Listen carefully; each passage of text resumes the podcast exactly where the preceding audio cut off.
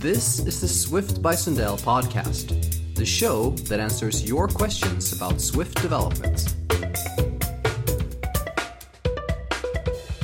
Hi, everybody, and welcome back for episode number 34 of this podcast. I'm your host, John Sundell, and I'm joined by two really great guests. They're the hosts of Point Free, which is an awesome video series about functional programming in Swift. First up, we have Stephen Celis. Welcome to the show, Stephen. Thanks for having me. Yeah, it's a pleasure to have you on. And of course, we also have your partner in crime, Mr. Brandon Williams. Welcome, Brandon. Hi, thanks. So it's uh, really great to have you guys on. I am hearing more and more about uh, Point Free and people talking about how much they like it. And uh, now that me and Stephen met in Spain, we were like, we should totally do something together. So here we are. Yeah, yeah, it's yeah. Thanks for having us. Uh, we're excited to chat. Yeah, absolutely. So, uh, we're going to talk a lot about point free. We're going to talk about functional programming and that stuff later. Uh, but first, I'm kind of curious and I want to hear how you two started working together because I know that you both were iOS developers at Kickstarter before. Uh, was that kind of how Brandon met Stephen? Yeah, yeah, yeah. I had started a Kickstarter quite a while ago, like in 2012 and I was hired as the first iOS engineer, and I was the only one for like the first three years. And then I think maybe in 2015 or 2016, uh, Stephen had joined, and uh, that was the first time uh, I had met him.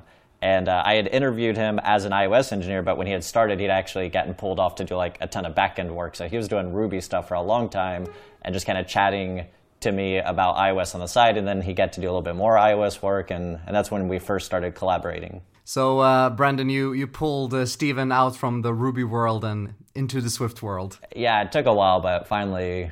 Uh, although then after a while he got pulled right back, but there were times we got to to work together. Awesome. So at Kickstarter, you were working completely in the open. Like the app itself was an open source project. So what was that like? Yeah, I mean that that was really great. Uh, we did that towards uh, like let's see, I guess that was in 2016.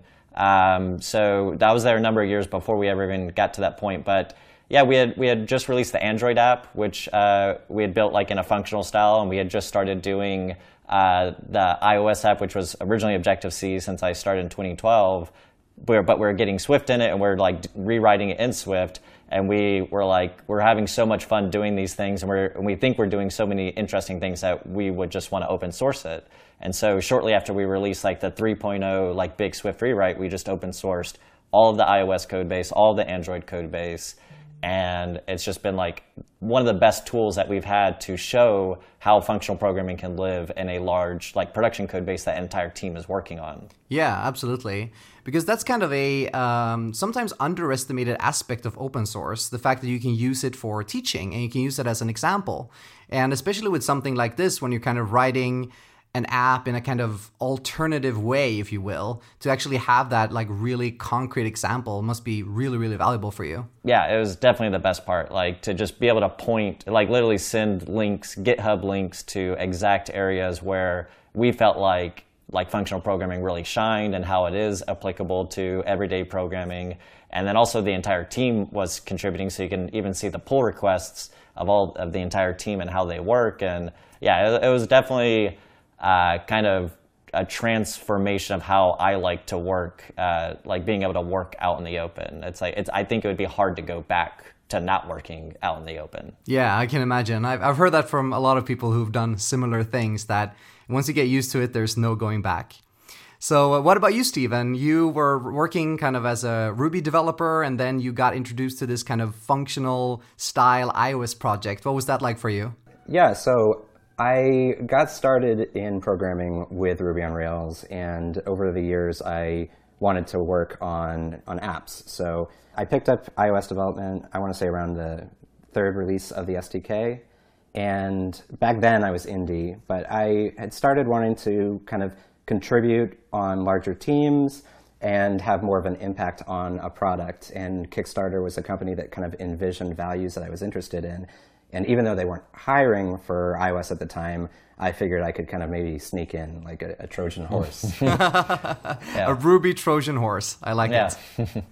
so it was it was great, and it was a great experience. It was uh, an opportunity to kind of work with functional programming at a level that I hadn't been able to before. Um, I had considered myself somewhat versed in functional programming just because uh, Ruby and Swift ship with a lot of you know functional style methods like map and reduce and filter. Uh, but taking it to the next level was uh, was a really uh, enlightening experience that I hadn't had before. And having like a, a whole team that was on board with learning it uh, just had a great feedback cycle for for picking things up and just exploring things like at a very deep level. Yeah, I can imagine. That must have been really, really cool. Another thing that kind of came out of Kickstarter was uh, kind of this idea of doing playground driven development. And this is something that, of course, a lot of other people explored as well. And I've also been using playgrounds a lot for prototyping, but it seemed like you were kind of one of the first ones that I saw, at least, that were kind of really incorporating playgrounds into your kind of day to day development process, especially when doing UI development. So, how did that kind of come up and and what kind of changes did you need to make to the app in order to make something like that happen i think that came up because we so we were using storyboards to construct like view hierarchies we didn't we didn't use like all the features of storyboards like segues and and styling and stuff like that but we thought it was at least a good way of just like kind of slapping together a whole bunch of UI and constraints that maybe would have been messy in code, although doing it in code is completely fine too. Um, and I think we were just seeing like, like, all right, there's clearly some promise of seeing like a feedback loop of seeing kind of what the UI should look like, but clearly like running the app, navigating to that screen, and you could potentially have to log in or be in a very particular state in order to get to that screen. Doing that like just completely destroyed any potential promise of storyboards, of a feedback loop of storyboards. And so uh, uh, we we're playing with playgrounds, and this was uh, one of those projects I think Stephen and I worked on on the side. Like after work, we'd go get drinks and just kind of like hack on some things and see like what was possible. Nice. Yeah, and we tried seeing if we could replace storyboards with playgrounds, and and so we just kept on hitting a bunch of hurdles. Like the first thing everyone hits is the fact that any code in your app target is just completely inaccessible to a playground. Uh, yeah. Like I think that's I think that's something that they could fix, but that's just not how it is. And so you you kind of need uh, a code base in which it's going to be kind of easy to extract out all the stuff from the app target and put it into its own framework. All right, so you kind of get past that, and then you the next thing you hit is well you got to be able to kind of instantiate your controllers and your views in isolation like it, it shouldn't it shouldn't require a lot of ceremony um, and ritual in order to like actually create your view controller and, and make it a usable thing. And so then that kind of dovetails with like functional programming and side effects. Like you should, your view controller should be capable of ex- existing in isolation. Right. And luckily we had already like had a lot of coding practices that, that that wasn't a huge step for us, but I think that can be a huge step in a lot of code bases. Uh, and so we just kind of started picking off all the little problems, like you know, uh, loading a storyboard uh, from a playground turns out like not super clear how you do it. You actually you need to like make sure you're pinning to the right bundle and stuff like that. So we just kept on figuring out all the little ins and outs. And after like a month of hacking with this, we realized we could just load up any screen, any screen whatsoever, in isolation, put it in a live view, a playground live view, and just like instantly see it.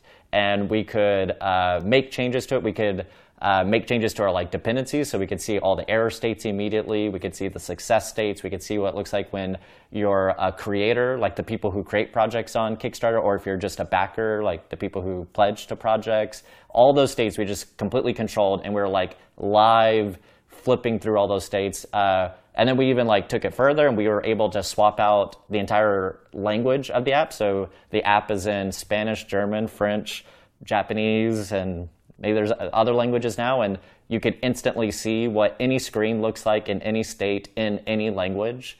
Um, and we just like kept on getting all these benefits and and it was just like completely another kind of transformative way of doing development. It's just like like playgrounds are amazing for this, and it takes a little work to get there, but like once you do it, it's it's it's great. Yeah, that sounds uh, really really amazing, and uh, it's funny because so many kind of of these best practices of of software development in general, but most specifically with iOS, they kind of come together. Where, for example, what you mentioned, in order to achieve this, you needed to both like separate things into frameworks. You needed to create these view controllers that were simpler and that didn't have like lots of dependencies, and that also ties into no, you know creating more isolated classes that minimizes the side effects. And it's funny like how all these kind of things come together uh, when you're trying to build something like this. Yeah, it's it's just like it opens up doors to um, kind of to be able to yeah do things like control side effects. Like you you may you may like be able to pitch it to someone to get them interested in it by saying oh it makes your code more testable, but there's just what it really does is it, it, gives you opportunities in the future that like you can't even know you those are going to be possibilities right now yeah um, so it just leaves doors open and playgrounds are a good uh, uh, example that then like once we had playgrounds it was literally uh, we had like a hack day at kickstarter and i because of all the upfront work we had done for playgrounds, I was able to get snapshot testing in. So it was just like a day's worth of work, and we get snapshot testing on everything. Yeah, exactly. And that ended up even paying dividends across the team and even outside of the team. Uh, we had designers and uh, product managers who were able to check out the code base and navigate to the playgrounds to kind of see how certain things looked. And we even had uh, the ability for the localization team to just look on GitHub where all of the snapshots were recorded and ensure that all of the text was translated in the right way. Yeah, it's uh, so cool. Like you start pulling these threads, right? And you start with just the idea of we want to be able to change the UI quicker. And then you just realize, okay, if we actually do this, we can also use it for this use case and this use case. And then, you know, you just put yourself in a situation where you're so much more flexible, which is amazing. Yeah. Cool. So you took a lot of these learnings kind of from building the Kickstarter app, you know, work, working in a functional way and, and all these kind of improvements to your workflow. And now you've gone indie and you're working as freelancers and obviously you also started Point Free. So, uh, First of all, uh, I know there's a kind of a functional term that to do like coding in the point free style. So, uh, why don't you tell our listeners a little bit about uh, what the name came from? Yeah, uh, point free is a style of programming. You, you can pretty much do this in any language or, or most languages, so it's not language specific, but it's a style of programming in which you do not even refer to the data you are like processing by a variable name. So, so for example, um, in the when Swift was first announced, one of the very first slides showing just how like nice and expressive Swift is, they took an array of integers and did dot reduce, gave it zero and the plus sign, and said, look, this will sum all the integers in this array. Uh, that is written in the point free style because you are just passing along the plus function. You're not saying dollar sign zero plus dollar sign one, or you're not saying, you know, you provide a closure with x and y and then you do x plus y. That that is in the point point style or the point full style. Right. And point free is like you just don't even refer to arguments. You just compose functions and that's it. And you can see this becoming more and more popular, and people might not realize that they're doing point free style development, right? When you're using these more functional ways like mapping over values, reducing values, passing in functions as references, and using these kind of first class function capabilities that Swift has uh, which can yeah. you know read to some really cool patterns and really, like you mentioned, really reduced verbosity in the code as well. Yeah, I think I think a lot of people have probably uh, written some point-free code without even realizing it. Because if you've ever just done like something dot map and passed a function directly to it, that is in the point-free style. And what it means is that you've just removed some moving parts to the code. You, you're not uh, keeping track of the variable name for the, the value of the collection that you happen to be processing right now. You kind of remove all of that ceremony and you're just like, I'm mapping it with this function. Yeah, exactly. And you see a lot of people these days experimenting with keypaths. And keypaths are kind of like uh, this compiler generated code for uh, properties on structs and, and, on classes. And they are basically uh, two functions, uh, or at least one function, a getter function that accesses that property and uh, for mutable properties, uh, it's also a setter function. And you see people writing really cool code that just takes these keypaths in, uh, like map overloads that take keypaths and filter overloads that take keypaths. And every instance of these key paths are, are just point free code. Yeah, once you can start passing like getters and setters for a property as functions, then things get really interesting, right? Yeah. Oh yeah. mm-hmm. And uh, yeah, I think yeah, with especially with key paths, this is something that you know many people, including myself, only kind of now are realizing you know what we can do with it and coming up with some really cool use cases for it. Yeah. So uh, you picked functional programming as your topic. So you do this video series where each episode you go into kind of a functional programming topic or technique. So uh, you're obviously both very passionate about functional programming, but why did you kind of pick that as your topic for your website and for kind of this this new format? So uh, I consider myself still like learning. Uh, I, have gone very deep into functional programming basically when I started at Kickstarter.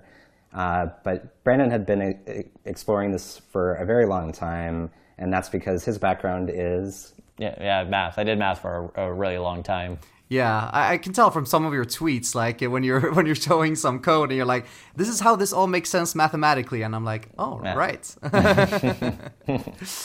yeah. Meanwhile, I went to school for uh, poetry and English and creative writing, so uh, all this stuff is, is rather uh, new to me in, in thinking about how code composes together. But it's also been, I think, the most exciting time in my career because I spent, uh, I guess, the first decade or so uh, just reading about all these different design patterns and learning about object oriented programming. And I, I always felt like I would revisit code that I wrote just a few months ago. And I think it's a common feeling that we all have as engineers where you, you feel like, oh, well, you need to learn this new paradigm or this new pattern to just solve all the problems that you had in the past. And it, it felt, I don't know, like I was never ever really improving. I just had a better pattern recognition uh, system.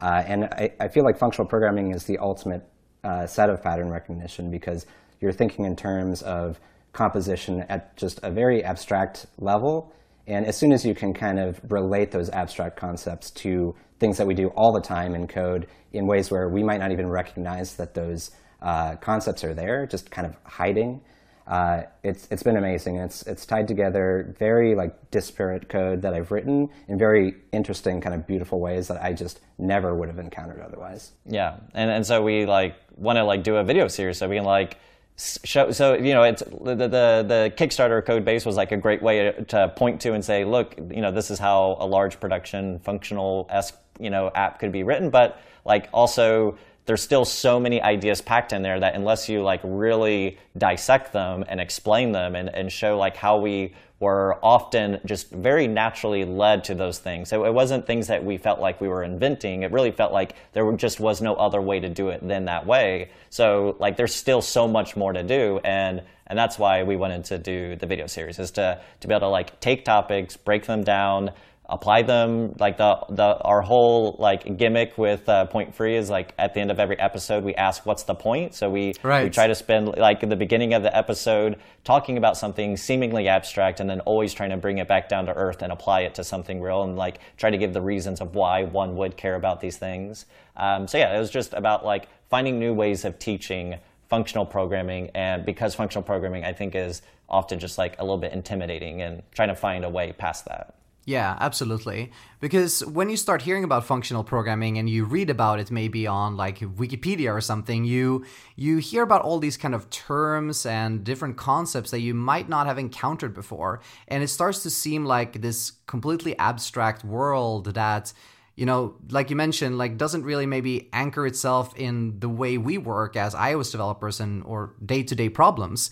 And yeah, that's that's why I think your your video series is so great and why I think a lot of people like it because it's all about taking those those concepts and actually applying them to real life and I think there's so many learnings to to be made, not only from the functional world, but from many different worlds, and see like what are some of the great practices from all these kind of disciplines, and how can we use them, and how can we be inspired by them and apply them to to our own world. Yeah, absolutely, definitely.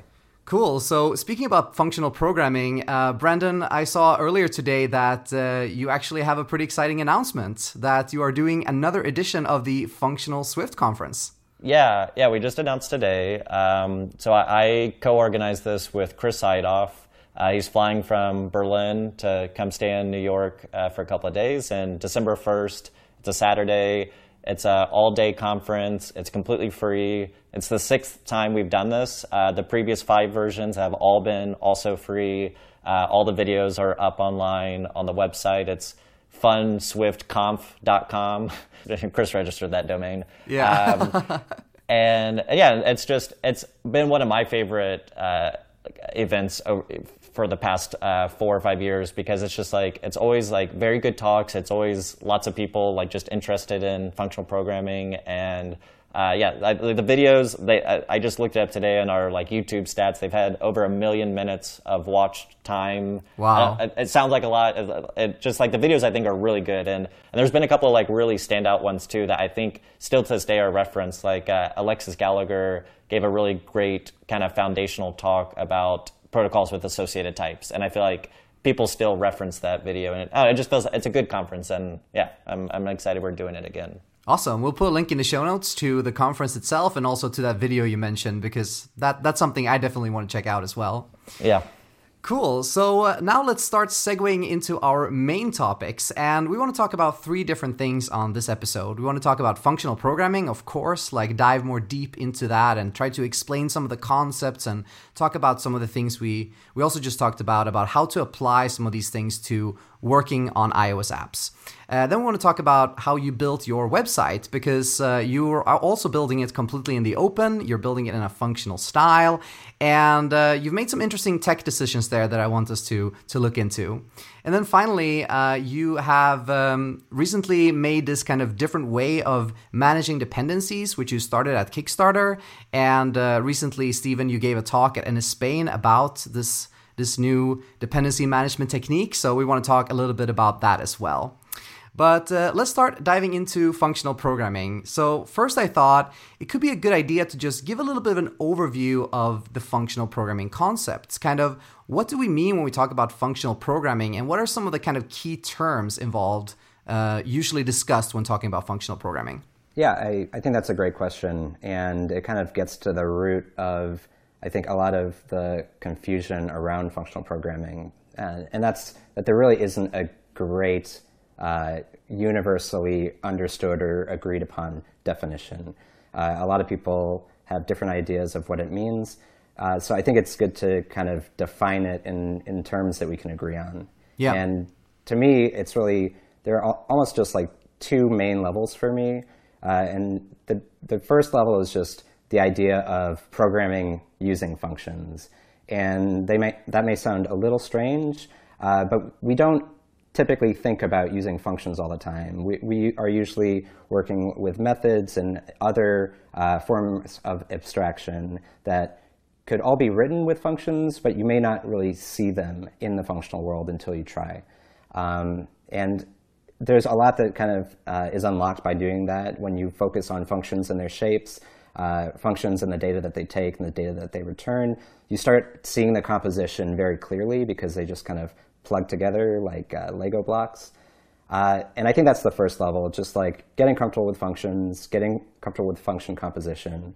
And then the second level is when you start considering uh, the kinds of functions that are out there. And uh, people have probably heard of pure functions, uh, which are functions that don't execute side effects. Uh, they're referentially transparent, so given an input, like argument to the function, it's always going to produce the same value.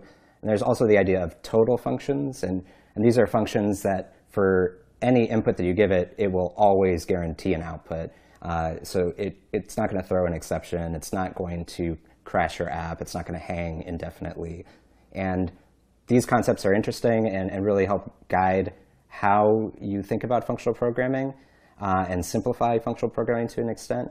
But I think it's at, at those two main levels where you start getting introduced to the concepts. Yeah, and, and so if you put it on yourself like as a like kind of an exercise or a thought experiment, like what are things that I do that aren't using functions and how could I redo it only using functions? Well, often that's probably going to be like impossible because like maybe the, the programming language doesn't have like all the type features you need in order to do such a thing. But like that's what functional programming would kind of aim to do is rewrite everything only using functions and function composition. And, and often we, we can't do that and we have to resort to things like objects when you need identity and protocols when you need like an abstraction of a shape and stuff like that. Yeah. But it's kind of amazing how very, very often you can do so much with just a function. Like literally just like a function that takes an A, spits out a B, that's like sometimes the only abstraction you need. Yeah, absolutely. And you can kind of look at it both on a kind of micro level and look at like what your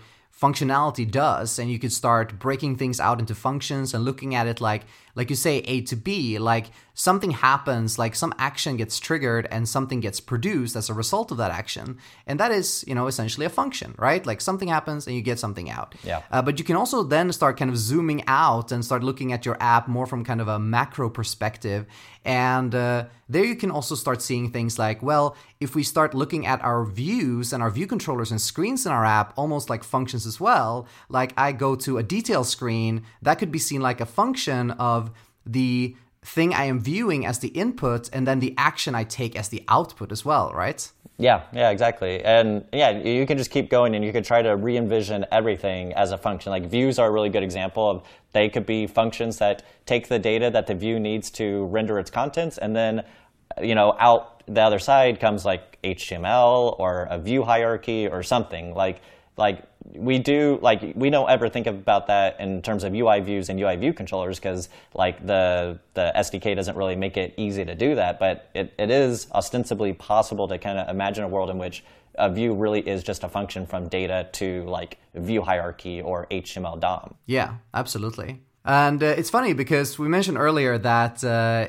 many of these kind of techniques and best practices kind of converge. And for me, the kind of uh, my lens into the kind of functional programming world was coming from testing. And I was uh, really into testing. And this is how I got kind of introduced or excited about kind of pure functions because they also make testing so much easier when you have only something that always just produces output for a given input and doesn't generate any side effects. Yeah, yeah. If you if you're able to rewrite some code using just pure functions, you instantly get a level of testability that is just kind of like it's the best kind. Uh, it just there's you don't need mocks, you don't need stubs, you don't need protocols, you don't need boilerplate, you don't need anything. Like all you literally do is feed it some data and then assert what comes out the other side. So so yeah, if you're able to rewrite some kind of code that was previously using objects or protocols or something, you and you were able to only express it in terms of just functions and function composition, you get a ton of testability just like for free. Yeah, absolutely. So, Stephen, uh, you mentioned there are different levels of functional programming. And uh, once you kind of level up and you start really getting into it, you start hearing these terms like applicatives and monads and things like that. So, I also thought it could be interesting to look into some of these terms and, like, when people hear about them, you know, what do they mean and where do they come from? And do, is that something that you use on a kind of day to day basis when developing iOS apps?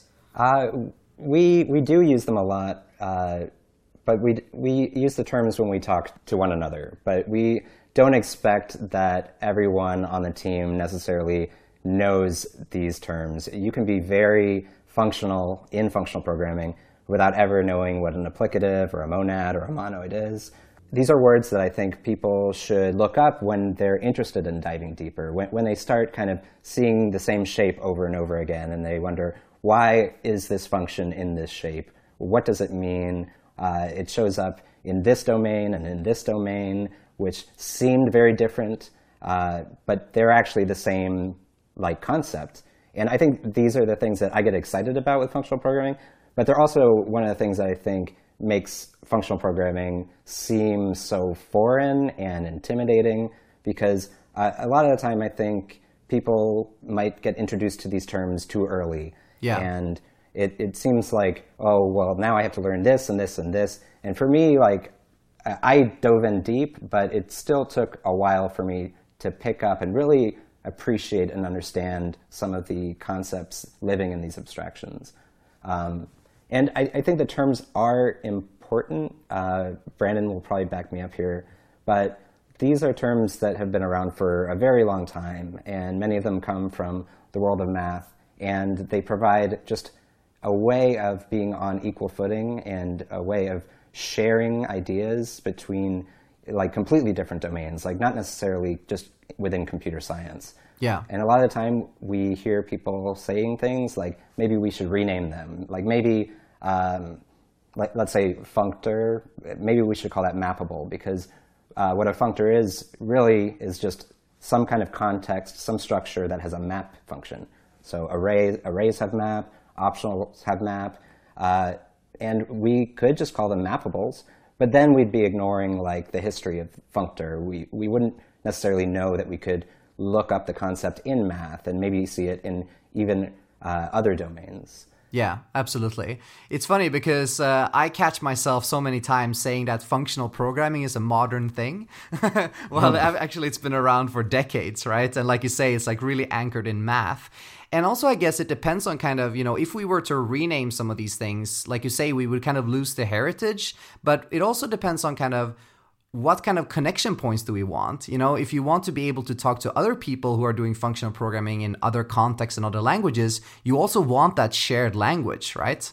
Yeah, exactly. And even within the kind of die-hard functional communities in different languages, they, they still have adopted different function names for different concepts.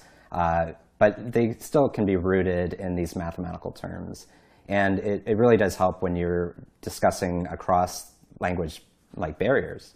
Um, but that said, I, I, think in the end, we can still introduce uh, ourselves to these concepts without necessarily caring about uh, these words and, and, the laws behind them. Uh, I think the more and more we just get comfortable with uh, the, the functions themselves, like map and reduce and, and filter and all, all of these other wonderful functions out there just waiting to be used and enjoyed, uh, then we can maybe dive deeper. Yeah, absolutely. You mentioned that you only speak about monads when you're uh, when you're on your own. Would you say that the first rule of Monad Club is to never speak about Monad Club? That's right. yeah. Uh, so, I mean, so far in the Point Free series, uh, we have really like minimized the use of this jargon. Uh, we really want to root the learning in just uh, building intuitions is, is what I want to say. Uh, once you have an intuition around the way that a shape works and how it's shared uh, among a bunch of different kind of disparate structures, then I think it's like interesting to, to dive in deeper. Yeah, I really like that. Since I, I did math for so long, like I I've kind of fortunately built up the the tolerance for seemingly jargony terms, and so uh, I mean, also, I so my first introduction to functional programming was realizing that there's a whole bunch of uh, programmers and computer scientists out there who use the word functor how I used the word functor when I was doing math. And when I was doing math, I was like, there's no way that this is ever used outside math. And, and it comes from category theory, and I did category theory for a long time. And I would use these words just thinking that, like, when I, so I was, I, I, decided to, to leave grad school and I was like, all right, well, I guess I'm just leaving the math behind. It's gonna, that part of my life is over and I'm now gonna just go do programming. And then to like find out that there's actually uh, both like research level and even just like industry level people doing programming, saying the word functor and using it in the way in which I would use it. It was kind of uh, like very eye opening. And, and then that's like, so yeah, I, I, I hear these words and they don't scare me, but I, I do think that the word is so the least the least interesting thing of the entire thing. It, it, really is about the shape and about the universality of the shape of how you see the shape in one place. If you ever see it again, there's just an entire bag of intuition that you just get to kind of bring along and it's just like really wonderful to see that. Yeah, that's that's really cool. I guess in many ways, like these terms and kind of the definition of them are used as kind of proof, right? To kind of prove the concept and that it works and it works from a mathematical sense. Yeah. All right, so next up, I want to ask you more specifically about that and how we can use some of these functional concepts when building iOS apps. But before we do, let's take a very quick break and thank our first sponsor and it's my good friends at Instabug. Instabug is a super comprehensive bug and crash reporting SDK. As we all know, we all write bugs occasionally, and those bugs can sometimes make their way into production. But figuring out the root cause of one of those bugs can be really difficult and take a lot of time. We've all spent hours and hours debugging and trying to figure out what really was causing this bug. And that's exactly what Instabug helps you with. Not only does Instabug give you detailed crash reports down to the exact line of code that caused the crash, and including all sorts of useful stats and information that can help you figure out exactly what went wrong, they also have the most user friendly bug reporting tool I have ever seen. I'm telling you, both you and your testers will absolutely love this. So, what happens is that when a tester encounters a bug, all they have to do is shake their phone. That brings up this super nice bug reporting menu where they can attach a screenshot, a video, they can annotate all those things to show you exactly what went wrong and something that is missing maybe. And all of that goes right into Instabug where you can see all of this information in one super nice UI. You can also see the visual reproduction steps and even the view hierarchy up to the point where the bug was reported. Super cool stuff, and it really reduces a lot of time consuming back and forth communication trying to figure out how to reproduce something. And the awesome thing is that integrating Instabug is so quick and easy. I've already done it for one of my projects, and the onboarding process is super smooth. It just takes a few minutes to set up, and it's completely free to get started as well. I really recommend that you check it out, give it a try, and I think you'll also be amazed by how much faster you can solve bugs and problems and crashes in your app. To find out more, go to instabug.com slash Sundell to get started for free. You can try it, you can see how it works, and how much it can improve you and your team's workflow. And if you go to instabug.com slash Sundell and sign up and integrate Instabug before the 30th of October, They'll even give you a super cool t shirt. I think that's such a great offer. So, once again, that's instabug.com slash Sundell, and please remember to use that URL as it really helps support this show. Thank you so much to Instabug for their continued support of Swift by Sundell, which really helps making this show possible. So, what are some of the kind of real life uh, scenarios when you would say that functional programming kind of really shines when building apps? Yeah, we try to think of a, a lot of use cases uh, for the series, and we've covered a whole bunch of them. And one of our early ones, which is now a free episode, so everyone can just like go watch if they want, is is how you could approach styling UIKit components with functions. Oh yeah. So I think there's like lots of interesting ways in which this can be done, but like we said before, like functional programming would aim to solve all problems with just functions, and it it turns out you can do UIKit styling using just functions, and then combining styling is just function composition. And you can you get like just all these benefits from just doing functions. Like it's easy to test it's easy to understand there's no layers of abstraction there's nothing really between you and the actual styled component. You don't have to like crawl through all these weird abstractions and so that's like a great use case is like you could actually just replace your entire styling whatever you're doing for styling in your app you could just use functions um, and we kind of we explore it more in the episode where we kind of show like how can you make it really nice and and have like some functions that help compose other functions and, and things like that. Yeah, that sounds like a really cool use case. And you mentioned function composition there a couple of times, and we mentioned it before as well. So I think it could be just good to define this term as well. So, Stephen, what exactly is function composition? Uh, function composition is just the ability to take a you know a free function that takes an input and spits out an output. We kind of talked about functions that go from A to B, where A and B are kind of like generic parameters. And composition is just the ability to take a function that goes from A to B, and then another function that goes from B to C, and then out of that you get a brand new function that goes from A to C. And so, as, as an example with these styling functions, uh, you might have a function that takes in a UI label and styles it in some way and spits out like another styled UI label. Uh, you may set the font using one function, and then you might set the text color with another function. Now these don't have A, B, and C anymore. We've kind of locked them in, and they happen to all be the same type, UI label to UI label to UI label. But in composing them, we get to change both the font and the text color using a single unit. And so the, the nice thing about composition is you get a lot of reuse, and you can kind of decompose the problems into smaller pieces. So you might see that you are sharing a bunch of styles in one view with a, a bunch of styles that are in another screen.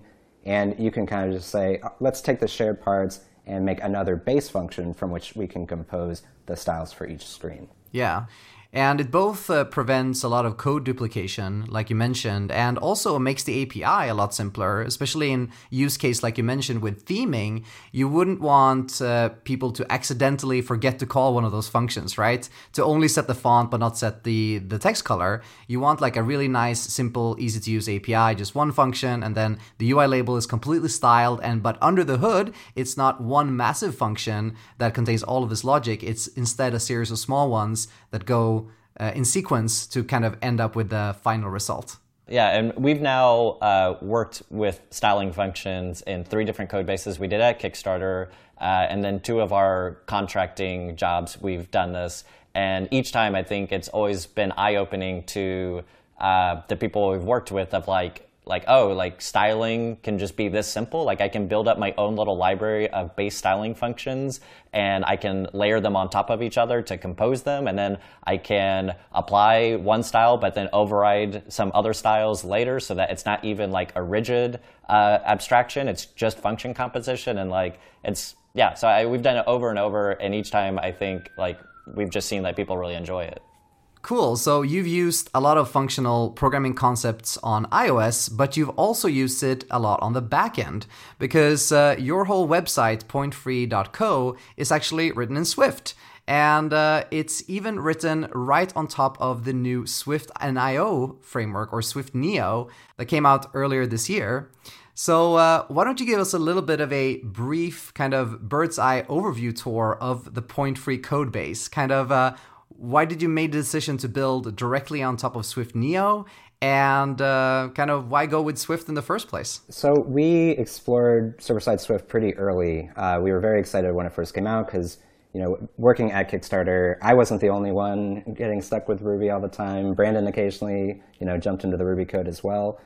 And the, the server is just a really great place to explore uh, functional programming because it has a different kind of life cycle than a, a traditional iOS UI app. Uh, every single request that goes into a server spits out a response, and this is the exact same kind of shape that we see with functions. And the way that we built the point free backend was basically it's a, it's a single function that takes in a request and returns a response. And that function is composed from smaller functions that help with routing, functions that do rendering, functions that set cookies and the headers, and everything is composed from these very small units. And the, the server is just like a nice distilled version of exploring function composition like in a, a, very deep study, which is much harder to do with UI applications. Yeah, I, uh, I gave a talk at Swift Summit last year, kind of doing an overview of the of how we approached uh, server-side Swift, and, and so again, like going back to when we were first talking about function or functional programming, the, the goal of functional programming is to solve all problems with just functions. And so, like Stephen said, once you realize that a server is just a function that takes a request in and a response out, like you know you're living in the function world. So unfortunately, a function that literally takes a request in and spits out a response is like way too unwieldy to actually write. You're never going to write down a function with literally that signature. So then you start breaking it down into all its little pieces. You've got the layer that handles the routing, the layer that handles like data fetching, the layer that uh, handles the rendering, and then you even break those down further, and you keep going and it's just one gigantic function composed of tons of smaller ones. Like by the time that you go from request to route, you may have passed through, I don't know, 30 functions that have all been composed together. Um, and then that's like kind of magical to see. And so in that talk at Swift I kind of walk through that process of how you break it down into smaller and smaller pieces. And then we also have a free video on Point Free where we give a tour. And like we actually help people clone the repo, get the actual website running on their local machine and like walk people through like how you can uh, poke around the code base and, and stuff like that. That's awesome. You can even get your viewers to help you fix bugs and stuff like that, right? Which has already happened. We've had, we had someone fix a, a, bug on the site, and, and that same person now wants to implement this uh, other feature for us. So yeah, that's amazing. Yeah, that's really cool. So, uh, Swift Neo, which uh, for those of you who don't know, it's a new project from Apple, which is actually a very kind of low level server side Swift uh, engine for dealing with things like network uh, requests and concurrency and things like that. And uh, Swift Neo was kind of designed for scalability and it uses a very kind of non-blocking model. It uses futures and promises and these kind of concepts to really make all the requests kind of really be performed in isolation and to not lock or overlap each other. So, did this kind of design of Swift Neo uh, really help you in terms of being able to write your server in a really functional way? So surprisingly not. Our first release was before Neo uh, was available. So we kind of looked at what was out there, and we, we didn't want to write our own from scratch, you know, framework that handled socket connections and everything. That that wasn't really what we were interested in, and we probably wouldn't have been able to launch nearly as quickly if we had gone down that path. So we, we just took a look. It was out there. Uh, Kitura seemed to have just the the most popularity at the time. And what we ended up doing was because we had built our stack uh, and it was not really dependent on anything outside of the world, uh, and it was just that function that goes from request to response. And we just had this very lightweight wrapper, maybe 20 to 30 lines of code, and we just had a way to interface with Kitura so that a Kitura like server could interpret our function. And when Neo came out, I think it only really took an, an hour or two to write another interpreter of that function for Neo instead and we didn't have to change any of our application code. Yeah, that's awesome. And it really again goes to show like how these best practices really gives you a lot of flexibility and also future proofs your code because you wrote it in like a functional very, you know, decomposed way where all the building blocks are separate you could just write an adapter, right? You you didn't have Kitura code all over your code base. And it was the same story when uh, Tanner Nelson was on the show talking about Vapor and how they also adopted Swift Neo super quickly for the same reason. And they didn't do it in a functional way with Vapor, but it was kind of the same idea, you know, really have very decomposed building blocks and that way, you know, really be able to adapt these new technologies much quicker. Yeah. Cool. So another interesting thing that you do, you do many interesting things with your website, but uh, one thing that I find particularly interesting is the way you render HTML. So many uh, different, uh, you know, web engines and uh, frameworks that you can use for for web development and server side development, they use templating. So you have an HTML template, you put some kind of magic characters, some dollar signs in there to kind of fill in your content but you've gone a quite a different route. So uh, tell us a little bit about that, Brandon. Like, uh, what kind of techniques do you use for rendering your HTML? Uh, we use something known as a DSL. Like a, a DSL is like a, a, concept of how can you model um, other languages in like your kind of host language. So like HTML is kind of a a language of its own. It's like it's a, a, very domain specific language. Oh yeah, DSL stands for domain specific language. Right. uh, it's uh, it's uh, very it's just very well suited for uh, rendering documents. Um, you got paragraph tags and bold tags and stuff like that. Uh, so, so it's a very you know domain-specific language, and uh, so when we want to render that in Swift, we uh, want to model that domain-specific language with Swift types. We want to uh, rather than just having a text file full of HTML tags with those little tokens that you can interpolate values in, we want to build up an HTML document using Swift types. Uh, and when you distill it to its essence, the, the library, the DSL HTML library that we've built, is just an enum with like four cases or five cases or something of, of like the different semantic types of things that can be in an HTML document. Yeah. Uh, so you start with that, and you can like literally start building up HTML documents using Swift types. Uh, you've got arrays of these documents and they nest, they have children, it's a recursive enum. Uh, and then you write a very simple function that just traverses over the, the document and renders it to a string. And then now that's the string you can send out to the browser. And you now have the ability to, to build any HTML document in Swift types and render it out to a string. Uh, but because it's a Swift type, you get to transform it in ways that you would transform any array or dictionary or any value type that you've ever dealt with in Swift. So you can uh, traverse over it recursively and look for all the text nodes and then replace all those text nodes uh, with uh, a little black block character so it looks like a redacted document. You can just instantly redact any HTML document because you have the ability to traverse over this, uh, this Swift type.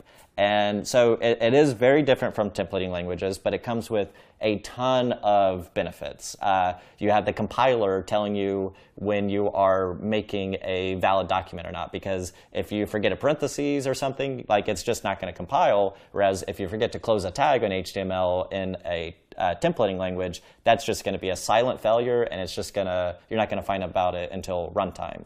Um, and so you can just continue leveraging the Swift compiler to layer on more and more security. We even we even use something called phantom types so that you can encode into the functions that help you build these documents, they encode HTML semantics into the type. So uh, you have uh, an unordered list tag and you have a list item tag, and you're only allowed to embed list item tags in the unordered list tag. You're not allowed to put anything else in there, and uh, the LI, the list item tags, are not allowed to go anywhere else but the, the list tag. And so we can encode that requirement, and it just prevents you from ever creating that invalid document. Like if you have ever tried to put that LI tag somewhere else, you would just get a compile error because you shouldn't be doing that.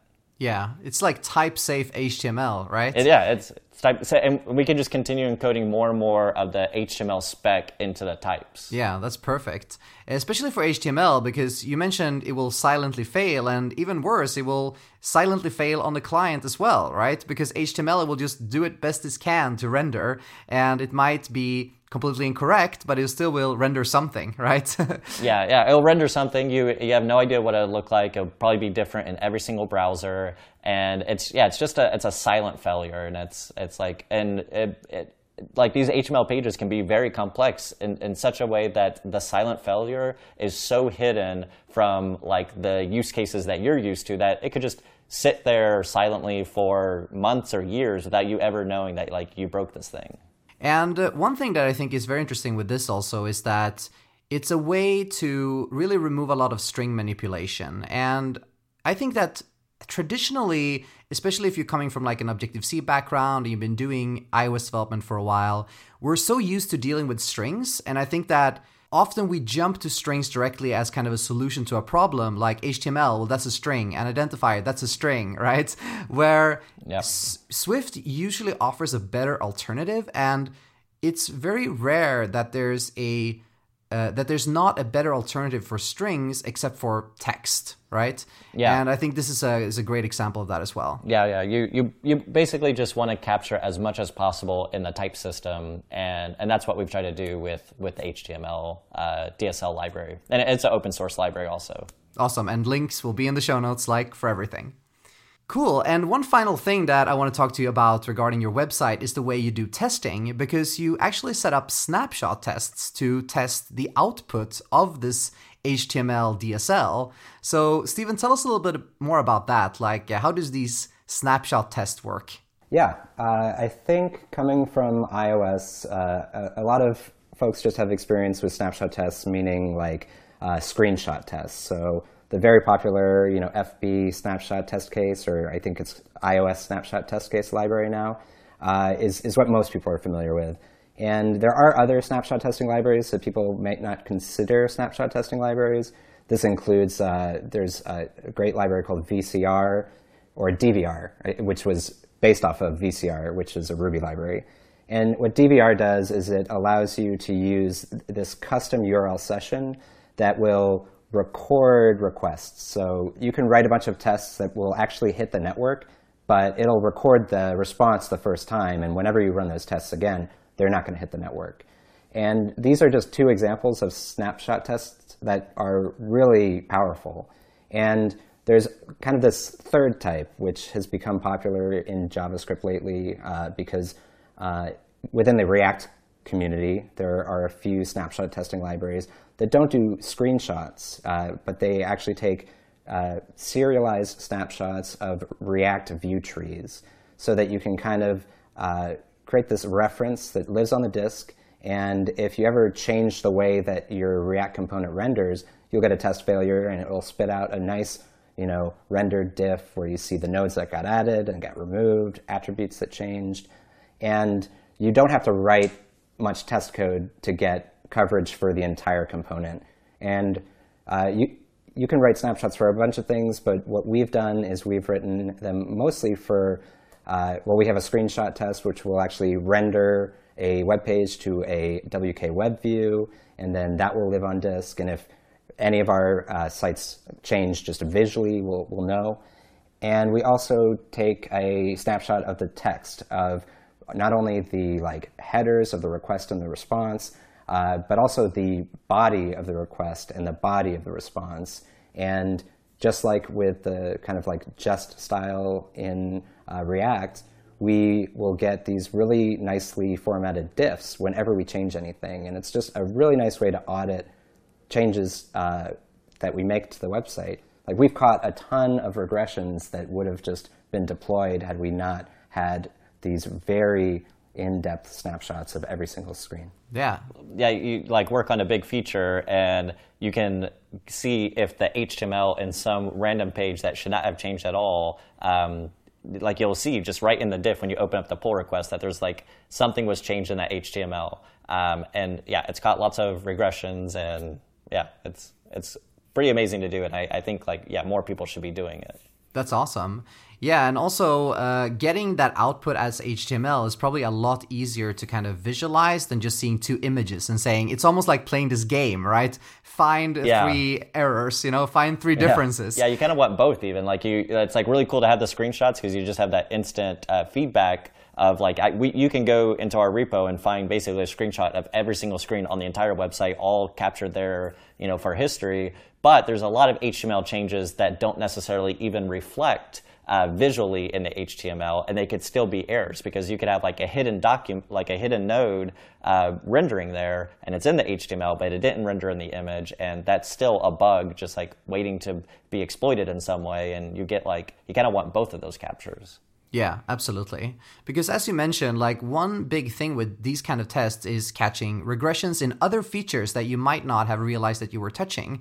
Because you always have dependencies between different views, or you might have like utility functions that are used throughout an app, and you might make a change that you think, well, uh, this is not going to affect anyone else, but it ends up doing that, and that happens all the time. And having these more like broad testing strategies that is not just well, let me unit test all this code and in all this logic, but rather let me have a many, many different kinds of tests that are kind of doing different things and covering different bases. And that way, the likelihood of a regression being caught before something is merged in is so much higher. Yeah, absolutely. And just trying to do this with unit testing would take forever. And it's amazing that you can get broad test coverage in like a single line of code and you know, you're going to catch a lot of errors that you wouldn't have caught otherwise or, or even thought to have tested otherwise. Yeah, absolutely. All right, so for the final main topic of this episode, we want to talk about managing dependencies because I know that you guys you have a very interesting way to do that in the apps that you work on. But before we do, let's take another very quick break and thank this episode's second and final sponsor. And it's once again my good friends at Amazon Web Services. If you need a data syncing or backend solution for your app, but you don't really want to maintain any backend code or infrastructure, then Amazon has got just the thing for you. AWS AppSync lets you take advantage of Amazon's powerful and fast server infrastructure, but in a super easy to use way. AppSync syncs your data with the cloud, which means that you can use it to sync data between devices on all kinds of platforms. You can build real time data driven apps. You can do user login. You can use it as a server side database. There's so many possibilities here. Under the hood, AppSync uses GraphQL, which lets you as the app developer decide what data that gets returned from the server, not the other way around like with REST APIs. So you can dive in and customize queries, you can chain them together, and you can really tweak things to your liking.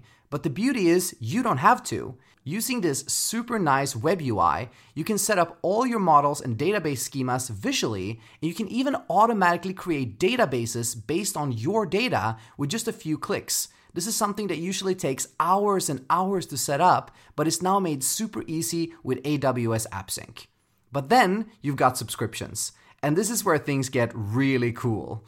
Using GraphQL, you can set up subscriptions to observe changes on the server. That means that your app can react in real time to changes in your database. No more pull to refresh or having to set up a timer to request new data, none of that stuff. You just tell AppSync what GraphQL query you want to observe, and it takes care of the rest. Now, you might hear all of this and think, well, this sounds cool, but I've never used GraphQL before. Well, don't worry. First of all, you don't have to learn GraphQL to get started. AppSync's API Builder lets you get set up with AppSync without writing any code, and using the Amplify command line tools, you can even fully generate Swift code for all of your data that you can just use directly in your app. How cool isn't that? You can even add that as an Xcode build phase, and your model code will just automatically update. So AWS AppSync makes it super easy for iOS developers to build apps that uses GraphQL and the power of Amazon's worldwide server infrastructure, focusing on making your developer experience the best it can be. So give it a try. Go to aws.amazon.com slash appsync to find out more. And if you click resources, you'll also find guides and tutorials and everything you need to get started. Again, that's aws.amazon.com slash appsync to get started with AppSync and Amplify. Thank you so much to Amazon Web Services for their continued support of Swift by Sundell. So, you, Stephen, you just gave a very interesting talk uh, at NSSpain uh, about how you manage dependencies in the apps that you work on. And you have this idea that you have a world object that, or a world structure that kind of holds the dependencies as functions, which I thought was really, really fascinating and very thought provoking when I watched you do that talk. So, uh, tell us a bit about what the idea was for this concept and kind of how you're solving dependency management using it. Yeah, uh, so this was a concept that Brandon and I started playing with back in Kickstarter, and we called it the app environment back then. And uh, at the time, app environment was this kind of struct, I guess, and it would hold on to a bunch of dependencies. And a lot of those dependencies we were uh, controlling in a more traditional way. We would be making a protocol, and we would conform the live instance of, you know, let's say NSUserDefaults to the protocol. And then we would have our own mock version of the user defaults, which would also conform to the protocol. And uh, over time, we realized that a lot of the traditional kind of dependency management techniques that we were uh, using could just be simplified if we got rid of the protocols. So uh, the talk may seem very controversial to folks because it uses Swift in kind of non-traditional ways. Uh, you have this just global, mutable struct that, that lives at the root level. Uh, we call it current with a capital C. And then you have all the dependencies on it. And you aren't defining dependencies as functions directly. They're all just uh, vars, like mutable properties that might hold on to closures. So the, the first dependency that I, I think is the easiest to get started with the code base is you would add a property called date on the world. And date would actually hold on to a closure that takes no arguments and returns the current date. And this is exactly what the date initializer looks like. And controlling it's very simple because it's, you know, you open up your struct, you define your var date, and you just say it's equal to open brace, you call out to the date initializer, and then you do a close brace. It's just a few characters. And then throughout your code base, you replace every traditional call that you would call to uh, Apple's date initializer, you call current.date instead. And in your tests, or even like in development, if you ever want to simulate a certain state, like maybe you want to make sure a screen renders correctly on a leap year, uh, you just swap it out. You just say current.date equals, and you open and close uh, some curly braces, and you render that specific date in there. And you, you can keep doing this. You can watch my talk and, and see some other examples, but locale, calendar, uh, the time zone, uh, even more complex dependencies like API clients. Uh, we haven't gone into some super complex ones, but you know, core location could be controlled on the world as well. And all these things, once controlled, uh, in a very lightweight manner with minimal boilerplate, you just get the ability to simulate things that would be tough to simulate. You get the ability to write tests that might have been impossible to write. And it's also just been fun to, to revisit things that uh, people consider maybe worst practices. Uh, we are dealing with global mutable state, and we're dealing with uh, just basically what is a singleton, uh, the singleton of all singletons. exactly, the mother of all singletons. Right. Yeah. and and also just uh, reconsidering where protocol oriented programming is useful. I, I, think it's very easy to throw protocols at almost every problem, and they can do a good job, but sometimes it's at the cost of a lot more boilerplate than you would have needed to write otherwise. Sometimes you can just look at where are protocols useful. Like they're truly useful for things like collection and sequence, where you have a ton of uh, instances.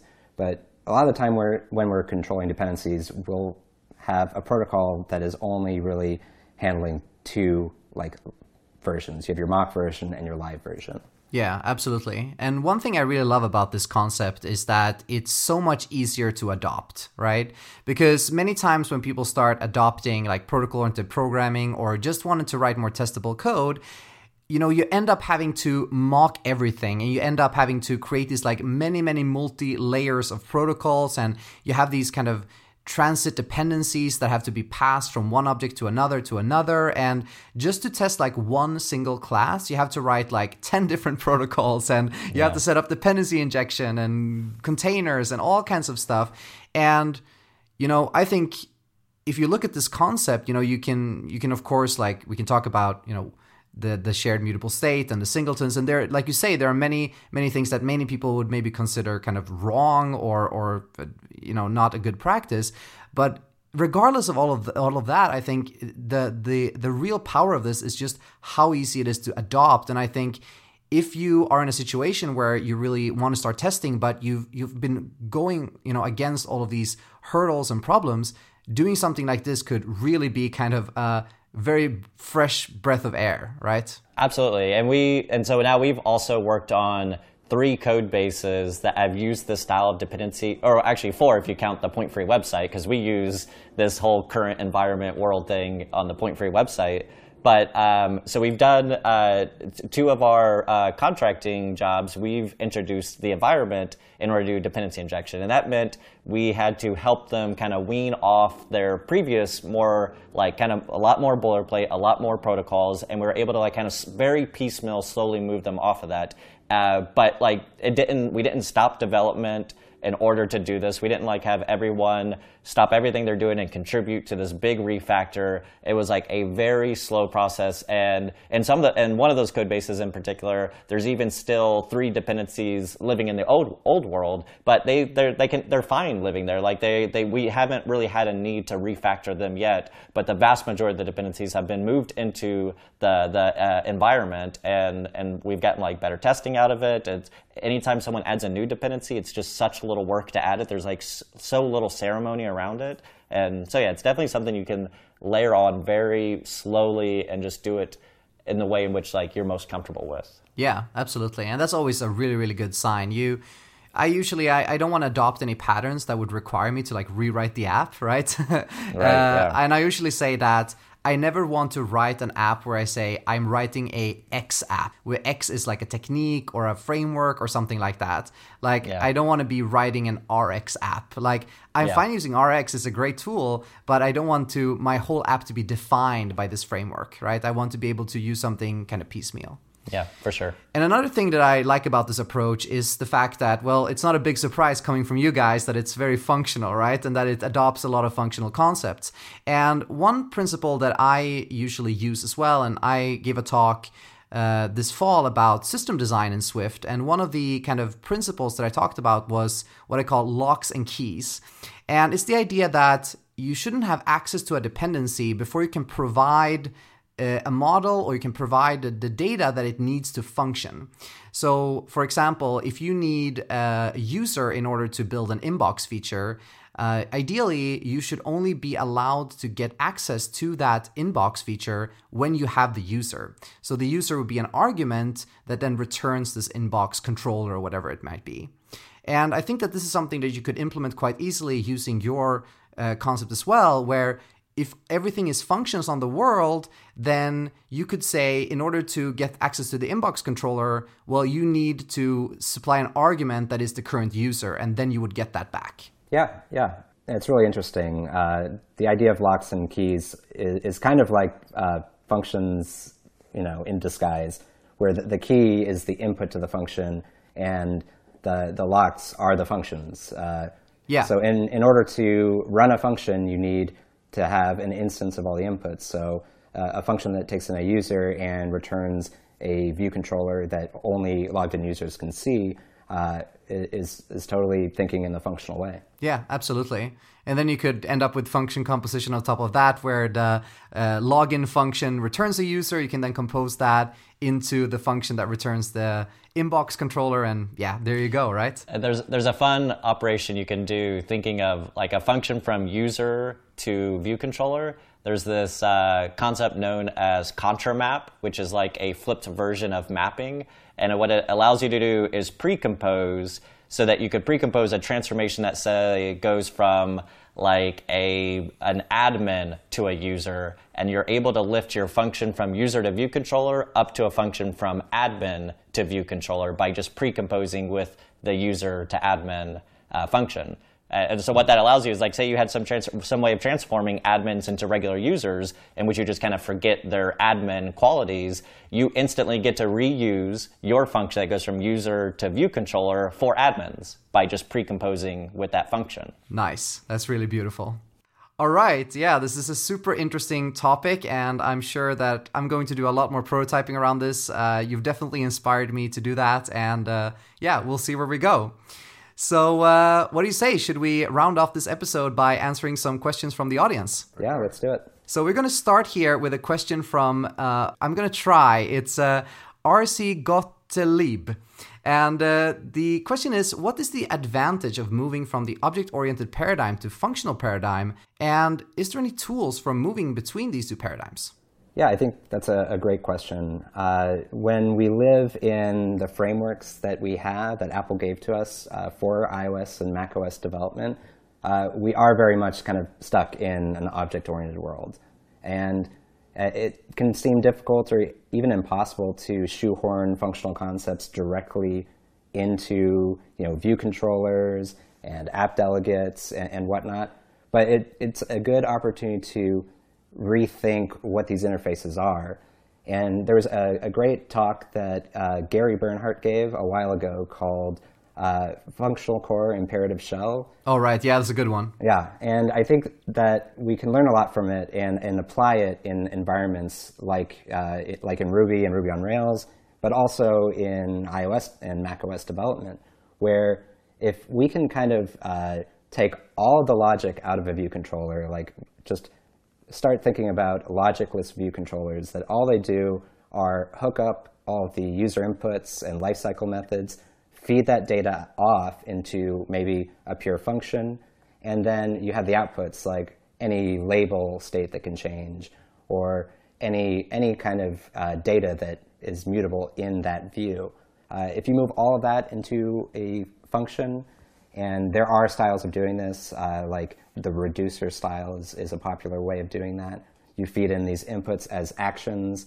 Uh, you give it the, the function the current state of that view controller, and it will return a brand new updated state that can be plugged into all of like the, the, the view elements that can change. And I think that's a good way of starting to get into how you can apply you know, functional programming even in a very object-oriented domain. Yeah, absolutely. And even things like having your state clearly defined in your view controller. So, for example, if you have a view controller that can have like an error state, a loading state, and a rendering state where it renders the content, even just like having those as maybe an enum with three different cases, and then like you mentioned, you have some form of reducer or some kind of function or a controller that just translates between those states. Like you've already gotten pretty far just doing those things. Yeah, absolutely. And you can take things even further. Uh, I think something that you know makes us uh, resistant to uh, worrying about functional programming is uh, a lot of the times in iOS we are just executing side effects all the time, and we may not even really be aware of it. And I think an important step to becoming uh, more proficient at functional programming is thinking about side effects thinking about like when you need to read a file from disk or write a file to disk, make a network connection, etc. And in the reducer style, one of the things that you can do is instead of like, you know, just somehow calling out to the view controller, like, or, or having a delegate, you can actually capture side effects as a, a description. So using a value type like an enum or a struct, you might just have a way of describing something you want to do. Yeah. So for a given view controller that might make a network request, you could actually have an enum of all the different network requests that it can make. And that's just data that you can test without ever hitting the network. And you just feed it along to like a URL session in the view controller. Yeah. Yeah, that's super cool. All right, our next question here comes from Selpan Dimitri, and he wants to know a little bit more about your app environment uh, way of working. So he mentioned that you've probably used it now in a couple of different projects. And did you ever think of creating something like an app environment framework for reuse and different abstractions over system types? And if so, what would that look like? uh, this this is actually a conversation that Brandon and I had, I think, just last week. Uh, it, it's been something that we haven't really worried about for, for a long time now because we've been using this uh, concept for a few years. Uh, and I think it's because the concept itself is very simple. Like it, it, it's really not a framework in itself. It's just uh, defining a struct and assigning some variables. Now, after using it in several projects, there are things that always come up. Like we're always controlling the date in the same way. We're always controlling the locale in the same way. Always controlling uh, just a bunch of things in the same way. Yeah. So there might be an opportunity to kind of like have a, a mini world that has some of the essentials and being able to bring that into your your local app world and it would just live as like another small property on that world but overall i think the concept is is simple enough where you, you don't really need a framework but I, I can see it being useful to having like a, a reusable kind of ball of uh, dependencies. Yeah, like a world kit, right? Yeah. Where, where worlds are actually allowed to collide. yeah, and I guess like you could have different functions that you could then plug into the current world or something like that. But since, as you mentioned, like most of these things are so lightweight, uh, maybe the cost and the overhead of, of making these reusable and sharing them might be, you know, higher than what you actually get back at the end of the day. Yeah, it's very possible. And it's something I guess we'll have to explore when we have time. All right, and for the final question here for this episode, we have one from Ivan Glushko, and he asks, "Is Swift a silver bullet?" And I think this is a really, you know, funny, interesting question because, you know, we start exploring all these new different domains with Swift, and we have Swift on the server, Swift scripting, you know, uh, functional programming styles. There's so many different ways to use Swift now, and I mean, it begs the question, like is Swift a language that we want to use everywhere? Do, should we treat it as a silver bullet? And what do we think about that? So, Brandon, what do you think? Is Swift a silver bullet for you? Uh, I would have a hard time thinking of a reason like not to use it for a project. Like assuming that I am actually able to get an environment up and running for the domain in which I'm working on. Like uh, I've seen people do Swift on like Raspberry Pi, and I've seen it. It's like a bit of a pain to get it going. But if it was possible to do it, I yeah, I see no reason why I wouldn't use Swift for pretty much everything. I'm just it's like it's it's got a very good type system. I think it, it, the type system could hopefully is going to get better and like more things will be added to it. But like as like a default of being able to be so productive, having Swift playgrounds, like having all these things, like yeah, I think it's yeah I don't know. I can't think of a reason why I wouldn't use it. I think it's even advertised by Apple as uh, you know the multi-paradigm language that can be used for systems level programming uh, up to just scripting, and I, think that you can use it for all these things. Uh, I, I, still think it's good to explore other languages just because uh, for for learning. I mean, when I was going onto like some of the more backend and front end development for the web at Kickstarter, uh, I spent a lot of time like in, in other languages and exploring new languages. Like in the web, there are uh, a bunch of interesting new functional programming languages like Elm and PureScript, and they offer all these unique ideas that, that we can learn from and even port back to Swift. The HTML DSL we talked about earlier in Swift, it, it's not something that we invented. Like this is a concept that appears in other languages, and uh, it, it's kind of what drives React, but it's also what drives the, the Elm architecture. And I don't know, I think you should always look outward and, and see what ideas that can be shared between languages. And uh, I also think like functional programming is one of those concepts that you just get to share between all these different languages and, and you get to port this knowledge and be productive in brand new languages just because you already know these concepts. I, am going to be very diplomatic here and actually agree with both of you. And, uh, uh, because I definitely agree uh, with you, Brandon, that I also see Swift as kind of my default choice just because I love the language so much. And it also for me really nails that nice balance between speed performance and produ- productivity and being able to like use these really great uh, programming concepts and type safety to to build programs of all shapes and sizes you know whether that is scripts that i run on my machine or server-side code or, or app code and things like that. But i also really agree with you stephen that you know, I think as developers, sometimes we are looking a little bit too much for these silver bullets, and uh, we can get kind of narrowed in a little bit. And looking outside of the box and looking at other things going around in the world and on other platforms and other solutions can really be very inspirational. And bringing those concepts back, I think, is can be really powerful and and just enable us to to kind of get past some limitations that we might not even know that we had. Yeah, for sure. Yeah, definitely. Awesome. So that's all the questions that we have time for for this episode. Thanks so much to everyone who sent in questions and who continues to do so. Keep up sending questions, and I really, really appreciate it. But for now, we've reached the end of this episode. So all that remains is for me to thank you guys very much, both of you, for taking the time to join me on this episode. It was so much fun to talk to you about all these things. So, first off, thank you so much, Brandon, for being a guest on the show. Yeah, thanks for having me. Yeah, it was a true pleasure. And thank you so much to you too, Stephen. Yeah, thanks a lot. And keep up the good work with Point Free. Uh, make sure to check that out, everyone who's listening. Uh, like you mentioned earlier in this episode, there's a bunch of free episodes. You can sign up to get access to all of them as well. And there will be links in the show notes, and it's pointfree.co. Uh, but uh, apart from that, where else can people find you online? Uh, well, I guess Twitter is I'm Brandon W. And I'm Stevens, uh, Steven at Twitter. Uh, stephencelis.com is my website and blog. Uh, Steven is my GitHub name. It's it's always the same. Nice. Being on brand. You're keeping on brand. right. Yeah, that's perfect. Awesome. And you can also find me on Twitter. I am at John Sundell, and you can find everything about this show and all the weekly Swift articles at swiftbysundell.com. Thank you so much to Amazon Web Services and Instabug for sponsoring this episode. Make sure to check them out as well, and there will be links in the show notes to all of that stuff. And thank you so much for listening, everybody, and I'll talk to you on the next episode.